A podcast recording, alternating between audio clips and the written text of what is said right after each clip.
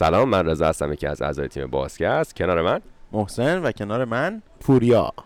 این قسمتمون اگه دارین ویدئوی نگاه می‌کنین می‌بینین که از استودیوی مکزیکمون در کنارتون هستیم و توصیه می‌کنم که ویدئوشو ببینین. ویو خیلی خوبی پشت سرمونه.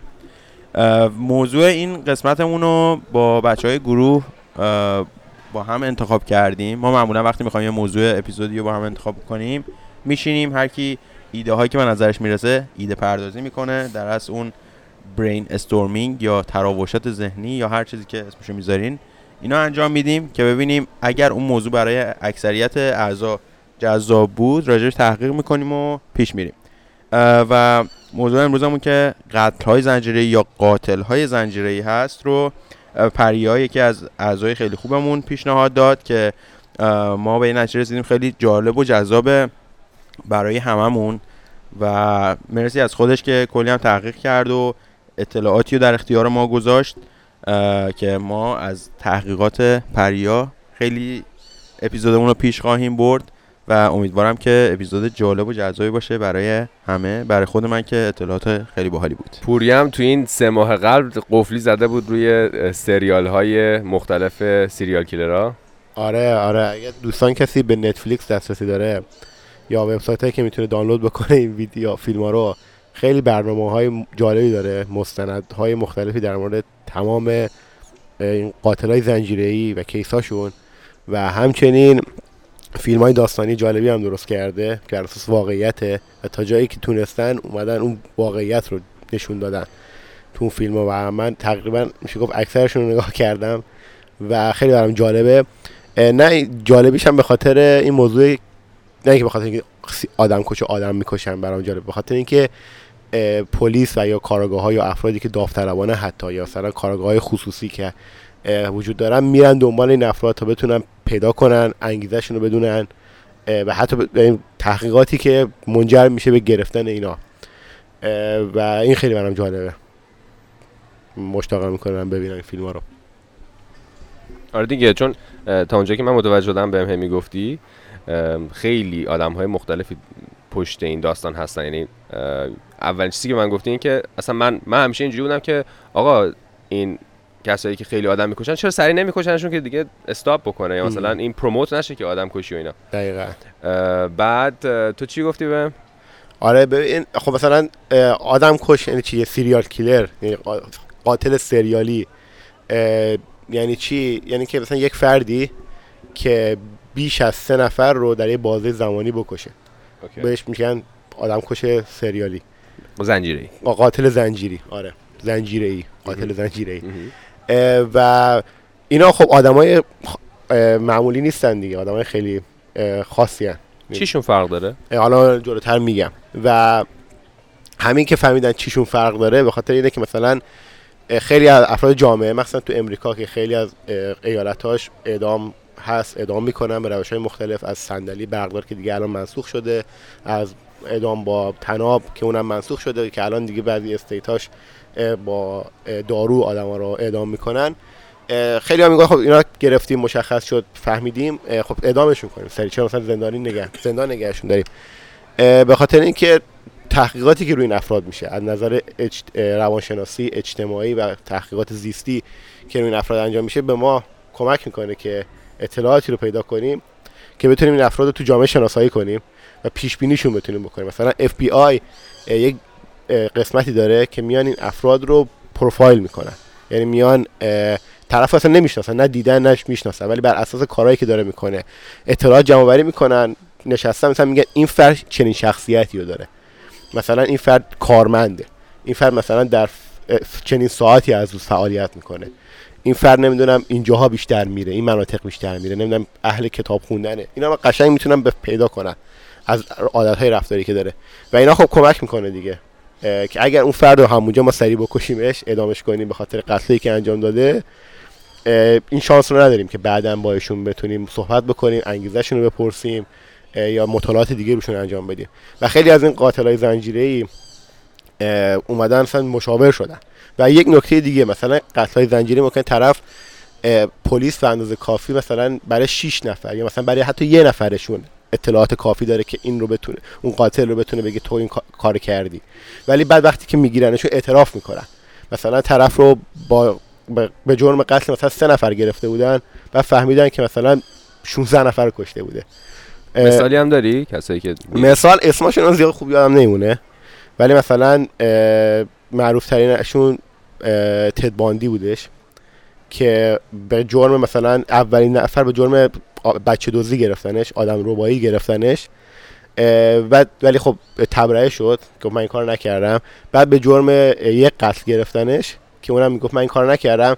بعد کم کم دیگه رفت زندان، شروع که اعتراف کرد که آره من فلانی رو کشتم، اینا هم من کشته بودم. دیگه رسید مثلا به 20 تا 30 تا این افراد رسید، ولی خب بازم هنوز شواهد کافی نبود که بگن 100% مثلا این کشته. کانادایی بوده؟ نه، امریکایی بودش. دانشجو حقوق هم بوده. آدمای خیلی زرنگی هم هستن. یعنی مثلا آدمای معمول، مثلا یک از این کارگاه‌ها هم خیلی جالب بود که میگفتش که فکر نکنین یه قاتل زنجیری ببینین شاخ و دم داره، یا مثلا فرق میکنه با خیلی آدمای اوریجن و همین هم سخت میکنه گرفتنشون رو. چون یه آدم اوریجیه میره امروز یکی رو میکشه، 6 ماه بعد میره یه نفر دیگر رو میکشه. و مثلا خیلی هم سخته که این دوتا رو به هم لینک بکنن، چون فردی که آدم میکشه رندوملی هیچ ارتباطی با اون کسی که کشته نداره. یعنی مثلا من اگه برم یکی رو بکشم، شریک کاریم باشه، سریع مثلا پلیس ما ممکنن شک کنه که مثلا تو به یه دلیلی کشتی. و مثلا میرن در میارن، مثلا میرن که مثلا آره مثلا پوریا شریک کارشو کشته، مثلا به خاطر مسائل بیمه و اینا بوده.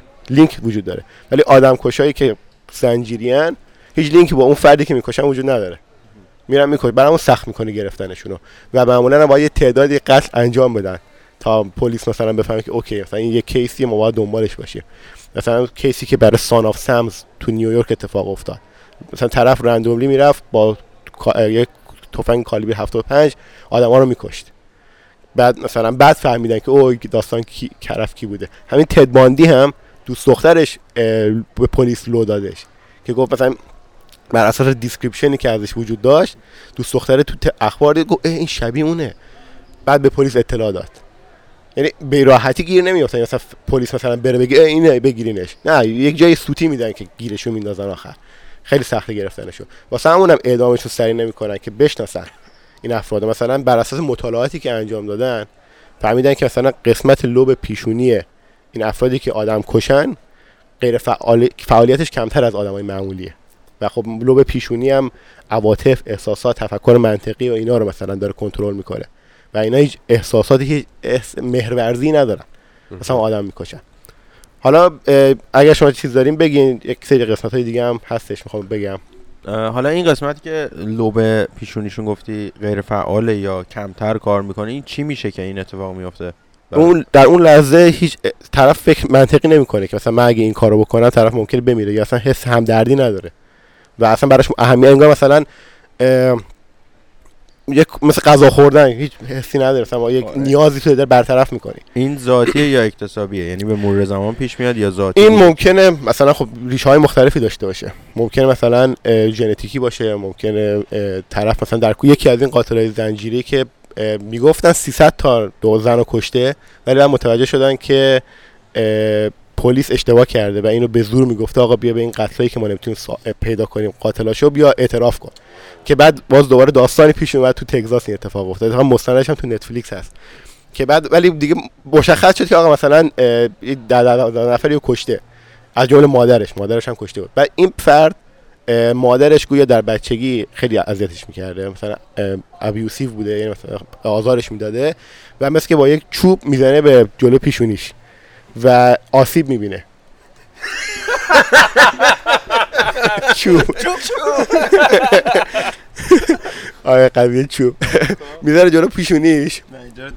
نمیده باشه حاله میذاره جلو پیشونیش و خب این آسیب میبینه در کودکی و وقتی که بزرگ میشه این لوب پیشونی این فرد آسیب دیده بوده و خب این میگن یکی علته که مثلا آدم میکشته و هیچ حسی نداشته و خوشحال هم بوده در مورد این کار به خاطر همین بوده. و خیلی از این افراد در کودکی افرادی بودن که خیلی در انزوا بودن، معمولا پدرشون هم گذاشته بوده رفته، وقتی که این FBI اینا رو که پروفایل کرده رفته به دو کودکیشون برگشته که ببینن اینا کودکی چجوری داشتن. اکثر این قاتلای زنجیری در امریکا این اشتراک رو داشتن که پدرشون در کودکی ولشون کرد مادر الکلی یا مواد مصرف میکرده داشتن که مادر ابیوسی بوده، اذیتشون میکرده، آزار جنسی از موقع میداده مادره، مثلا تد باندی رو مادر قایم میکرده زیر زمین که مثلا نره به خواهرش تجاوز کنه، از این جور داستانا، نره به خواهرش تجاوز کنه. آره. خواهرش تجاوز میکنه. مادر همچین ذهنیتی داشته، مادر مشکل داشته.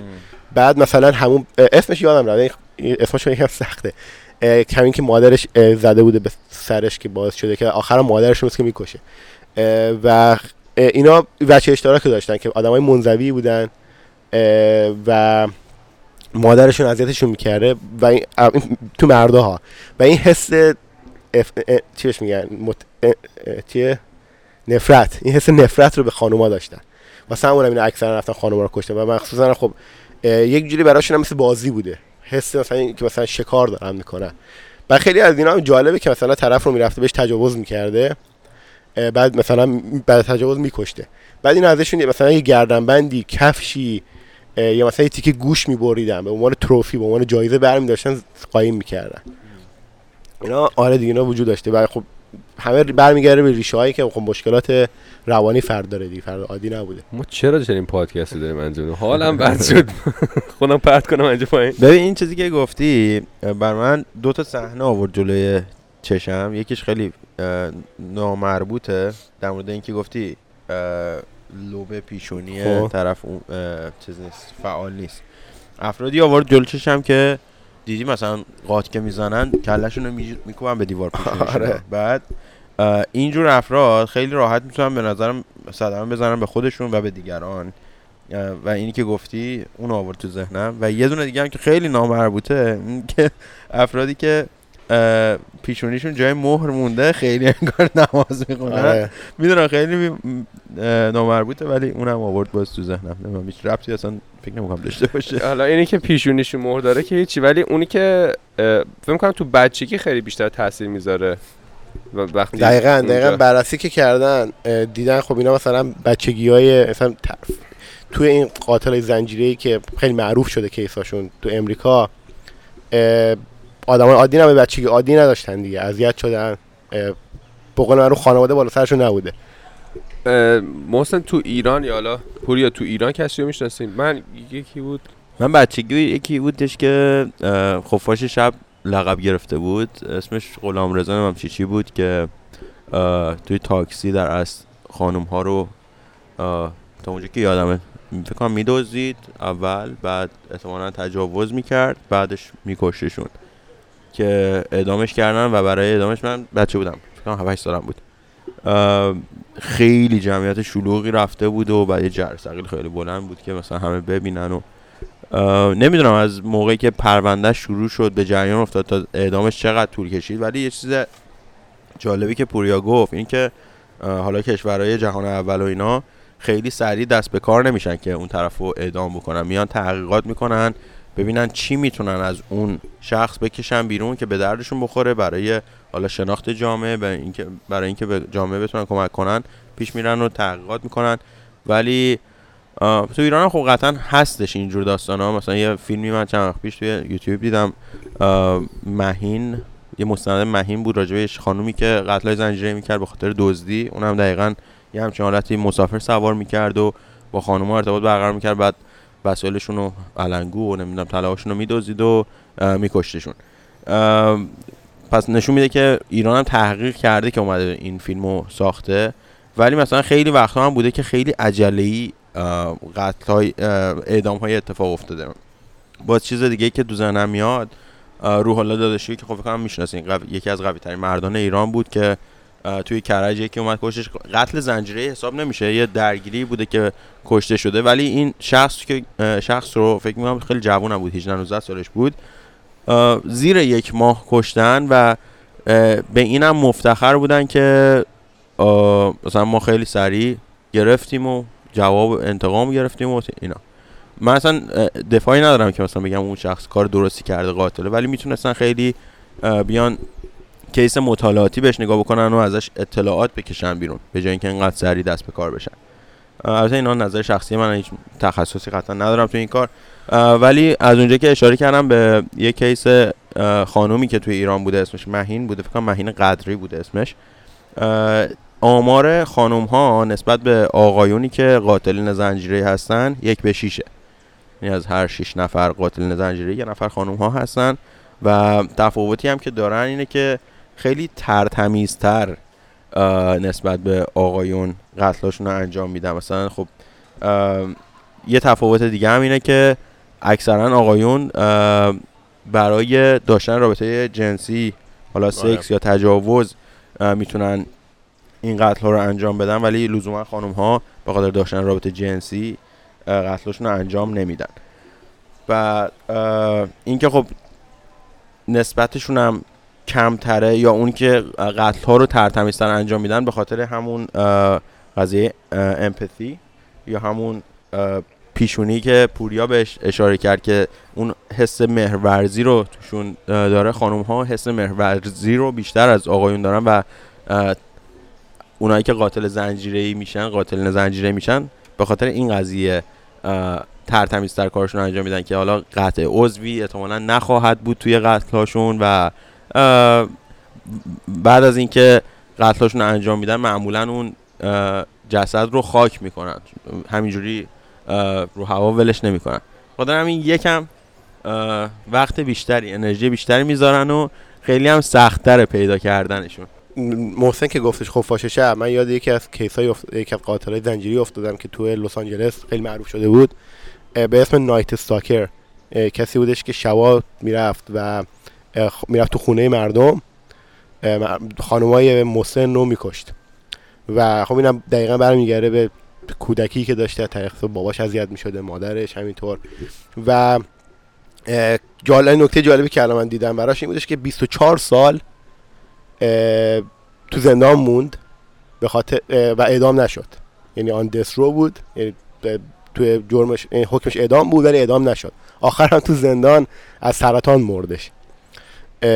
و این جالب بود که مثلا این فردی که نزدیک به بیش از 10 نفر رو کشته و خیلی مثلا در شهری مثل لس آنجلس این تعداد رو کشته، همونجا اعدامش نکردن، نگهش داشتن، قشنگ ازش اطلاعات گرفتن، آخرم خودش مرده دیگه تو زندان. میخوام بدونم که چقدر این قضیه تحقیقات تاثیر داشته، اگه پرسنتیج ریتی میدونی که مثلا ما سیریال کیلر از چنین سال تا چنین سال، مثلا 10 سال انقدر بوده، الان بعد از 10 سال شده انقدر. این واقعا تاثیر داشته که ریسرچ کردن یا سری کشتنشون. دقیقاً یه مقاله پیدا کردم تو دیسکاور که عنوانش هستش What explains the decline of serial killers، که دقیقاً به خاطر همین موضوع که خب پلیس بیشترتون، یعنی تکنولوژی پلیس بهتر شده، مثلا از وقتی که DNA اومد، DNA بارکدینگ و این تو داستانه که میتونستن سریع متوجه بشن که آقا کی در محل وجود داشته، و مخصوصا که قاتلای زنجیره‌ای که تعارض جنسی میکردن خب بالاخره اسپرم وجود داشته، سریع میتونستن پیدا کنن و قبل از اینکه اصلا فرد بخواد بره به قتلای 4-5-6 فکر بکنه، همون یکی دوتای اول سریع میتونن بگیرنشون. خب یک علتشه که پلیس الان اطلاعاتی که از قتلایی که در مثلا اواخر دهه 1970 اتفاق افتاد توی امریکا گرفتن و خب همین دیگه، هم پلیس پیشرفت کرده، هم اطلاعاتی که گرفتن میتونن پیشگیری کنن از این چیزا. اما همچنان کلی قتل زنجیره‌ای در دنیا هستش که قاتلاش که پیدا نشدن و خب مثلا و دیگه قتل‌ها تموم شدن، یعنی مثلا گفتن احتمالاً یا طرف دیگه این کارو نمیکنه یا مرده که دیگه قتل‌ها اتفاق نمیافتن. مثلا فیلم زودی یک آره. خب زودی یک هم قدیم بودش. آره. زودی یک هم خیلی جالب بود. اونم چه فیلمش؟ اونم راجع به یه قاتل زنجیره‌ایه که آخرام پیداش نمیکنن دیگه، نمیتونن بفهمن که مرده این شخص یا آره. قاتل زنجیره بوده که با لباس ماسک میزده، میرفته رندوملی آدم میکشته، بعد زنگ زده به پلیس میگفت من فلان جا آدم کشتم، بعد نامه میفرستاده، نامه‌ای که مثلا رمز داشته، بعد میفرستاده. خیلی تلاش کردن که بعد آخرین نامه‌ای هم که میفرسته میگه من معرفی میکنم خودم و کیم. خیلی هم تلاش کردن که اون نامه رو رمزگشایی کنن، از بهترین رمزگشاهای دنیا، آدمایی که تو FBI کار میکنن، CIA کار میکردن آوردم، نتونستن رمزگشایی بکنن و آخرام پیداش نکردن. البته 2-3 نفر آدم داشتن که اینا ممکنه باشن ولی هیچ وقت نتونستن ثابت بکنن که بندازنشون زندان. اوکی. در مورد کیس خانم ها که صحبت کردیم و گفتیم نسبتشون 1 به 6، یه اتفاق جالب، یه مریضی که من راجعش متوجه شدم جالب بود، این بود که اسمش از مونچزن سندروم بای پراکسی، که در اصل افرادی که کرگیور هستن یا دارن از یه سری حالا یا بچه یا سالمند نگهداری میکنن، این مریضی رو دارن که میخوان اون شخص رو وابسته به خودشون نگه دارن و بهشون داروهایی میدن که به مرور زمان اون افراد رو از توانمندی میندازه یا منجر به مرگشون میشه. یکی از افراد قاتلای خانومی که توی دنیا خیلی معروف است که اسمش از دوروتا پوینتر، توی آمریکا فکر کنم بوده، این مریضی رو داشته و از افراد سالمند نگهداری میکرده و به مرور زمان داروهایی رو بهشون تزریق میکرده که اونا رو از اون توانمندی مینداخته و به مرگ میرسوندتشون. یک، به دلیل اینکه این مریضی رو داشته، همین مونچزن سندروم رو داشته، و دومین دلیل برای این بوده که از اون بیمه هایی که داشتن بیاد خودش استفاده بکنه. و خیلی برام عجیب بود که مثلا این مریضی که آدم اصلا فکرش هم نمیکنه همچین چیزی وجود داشته باشه، به عنوان یه سریال کیلر اون طرف میتونه پیش بره. آره دیگه، چون احتمالاً آدمای زیادی رو در یه بازه زمانی ممکنه بکشن، طبقه بندی میشن جز سریال کیلر دیگه. اینم گفتی دارو، یاد یک کیس دیگه افتادم به اسم هارولد شیپمن که به معروف به دکتر دث، و میگن 218 نفر از مریضاشو کشته. دکتر دث آره، دکتر مرگ، که به روایتی باز میگن 250 نفر رو کشته، که مثلا مریضایی که سالم بودن حالشون خوب بوده میرفتن پیش این و این از دست میکشته شد. بعد کیساش که زیاد میشه مثلا میگن ای بابا هر کی میره پیش این میمیره دیگه. بعد کم کم پلیس میره شروع میکنه تحقیقات، و چند تا از پرستاراش که باش کار میکردن در واقع میگن که این مشکوکه، و بعد تایید میشه و بعد اعتراف میکنه که آره من یک سری افراد رو میکشتم. یک سری از افراد رو میگفته خب من به خاطر اینکه دردی که داشتم میکشیدن میکشتم، که بازم خب همچین حقی نداشته. و بعد باز کم کم برملا شده که نه واقعا مثل یک سری افرادی هم که سالم بودن هم زده کشته از دستی. و رفته 8 سال درس خونده. آره. 16 سال درس، چقدر درس بخونه؟ 12 13 سال درس خونده تا واسه دکتر شده، بعد آدم کشته واسه. آره دیگه، که حالا اینو من نخوندم که مثلا از نظر طرف مغزش چه جوری کار می‌کرد یا چی، ولی خب همچین کاری می‌کرده دیگه، بک‌گراندش نمیدونم. به نظر شما نحوه برخورد با قاتلین زنجیره چجوری باید بشه؟ من خیلی این قضیه آی فور ان آی، چشم برای چشم، این داستانه که درباره اینو من خیلی دوست نه، اصلا خوشم نمیاد، درست نیست به نظر من. و این کاری که حالا آمریکا میکنه خیلی بهتر. آمریکا الان خیلی کشورهای دیگه هستن، آره خیلی بهتره، چون تحقیقات هم شده، خیلی ساینتیفیکه، خیلی علمی تره و بهتره. حبس ابد یعنی بهشون. آره، ولی درک میکنم کسایی که این اتفاق برای خانواده‌شون میفته، براکم میفته، اونا خیلی خیلی آتشینن و طولانی مدت برای جامعه خیلی بهتره، شاید برای اون فرد بهتره. آره. و این داستانم بگم که مثلا حالا بعداً میتونیم مثلا یه اپیزود کامل در موردش بریم، افرادی بودن که مجرم شناخته شدن به عنوان قتل و رفتن زندان و حکم اعدام هم براشون صادر شد، ولی قاتل نبودن و اشتباه اتفاق افتاده واسهشون. و مثلا خب توی خود امریکا یک انجمنی هستش که اصلا میره کیس اینا رو بررسی میکنه، و خب مثلا میگن اون زمانی که مثلا اینا به زندان افتادن DNA و این دو داستانا نبوده تو پلیس، تو بحثای همین تحقیقات جنایی. حالا که اومده میرن بررسی میکنن و سعی میکنن که مدارک DNA پیدا کنن که بررسی کنن، مثلا متوجه میشن که اصلا طرف در صحنه قتل وجود نداشته، هر چی مثلا میگه من نبودم اونجا، ولی خب مثلا شاهد نداشته. بعد خب مثلا فکر کنین طرف با جرم قتل گرفتینش، حکمش هم اعدامه، اگه اعدامش بکنین بعد ممکنه در بیاد که ای آقا اصلا قاتل نبوده. واسه همون منم موافقم که اینا حالا جدا از این که روشون میشه تحقیقات کرد، اطلاعات خیلی خوبی به دست آورد که اصلا پیشگیری کرد از این کارا، خب خیلی چیش میگن بار سنگینیه دیگه. و به نظر من تا 100% مطلق فردی مطمئن نباشه، دادگاهی مطمئن نباشه که این فرد آدم کشته، به نظر اصلا نباید فکر بکنه به عنوان کشتن طرف. آره من فکر می‌کنم از لحاظ مالی میگن که ما طرفو بکشیم هزینه‌اش کمتره تا اینکه تو زندان نگهش داریم برای 20 سال. اتفاقا فکر کنم هزینه‌اش بیشتر باشه. چرا؟ کمی بس این که اگه طرف اشتباه کشته شده باشه. آها آره اون فرق می‌کنه. اون فرق می‌کنه. ولی آره من با این خیلی موافقم که طرف تو زندان نگه دارن، حالا هر جا نگه می‌دارن نگه دارن. حالا سیستم قضایی و این داستانا اصلا میتونیم یه پادکست راجعش بریم که سیستم قضایی کانادا چه شکلیه، آمریکا چه شکلیه، چون خیلی من خیلی راضی نیستم. دقیقاً اصلا کلا دقیقاً سیستم قضایی مثلا تو خود امریکا طرف برای اینکه بره بخواد بگه من آقا آدم نکشتم تا بخواد ثابت بشه 5 سال طول میکشه، 6 سال طول میکشه و این آدم زندگیش از دست میده دیگه، تایم زندگیش از دست میده. از یه جاج یا یه قاضی هم میتونیم دعوت بکنیم که بیاد. آره دیتیلز جاج. من یه قاضی یه فامیلی داریم که تو ایران قاضیه، میتونم ازش دعوت کنم. اون خوبه، حتی خارجی هم میتونیم بگیم اپیزود انگلیسی بریم. خیلی هم خوب بچا. چه کاری بود ما الان اومدیم وکیشن توی مکزیک راجع به قتل‌های زنجیری بخوایم. مثلا با این صدا سرما خوردیم. همه نگرفتیم ولی تست کووید دادیم همه منفییم. آره ولی از اونجا که این برنامه رو گذاشته بودیم خودمون رو متعهد دونستیم که این کارو بکنیم و چند تا اپیزود هم احتمالاً توی چند هفته آینده که کنیا می‌خوایم بریم اونجا ما هم ریکارد می‌کنیم که پوریا رو نخواهیم داشت. من و رضا با ایر پوریا شاید بتونه بیاد. با آره احتمالاً شاید زوم بتونیم بهمون اضافه بشه اگر که اینترنت خوبی داشته باشیم. ما رو می‌تونین از یوتیوب ببینید، از اپل پادکست، گوگل پادکست، اسپاتیفای، کست باکس، پادبین و خیلی از پادگیرهای دیگه که احتمالاً خودمون نمی‌دونیم بشنوین. و این لباسای خوشگل ما رو میتونید تو اینستاگرام از ما اگه تو نورث امریکا هستین بگین مثلا میخواین چه چیزی رو میخواین، ما شاید داشته باشیم، میتونیم از طرف تچر براتون فراهم کنیم.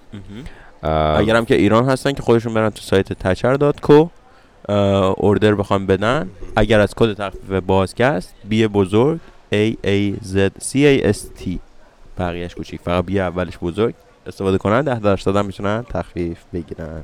مرسی از عضو خیلی خوبه پادکست پریا که کلی مطلب بر ما درست کرد و این موضوع جذاب و پیشنهاد داد. خودش همراهمون نبود ولی یادش بود.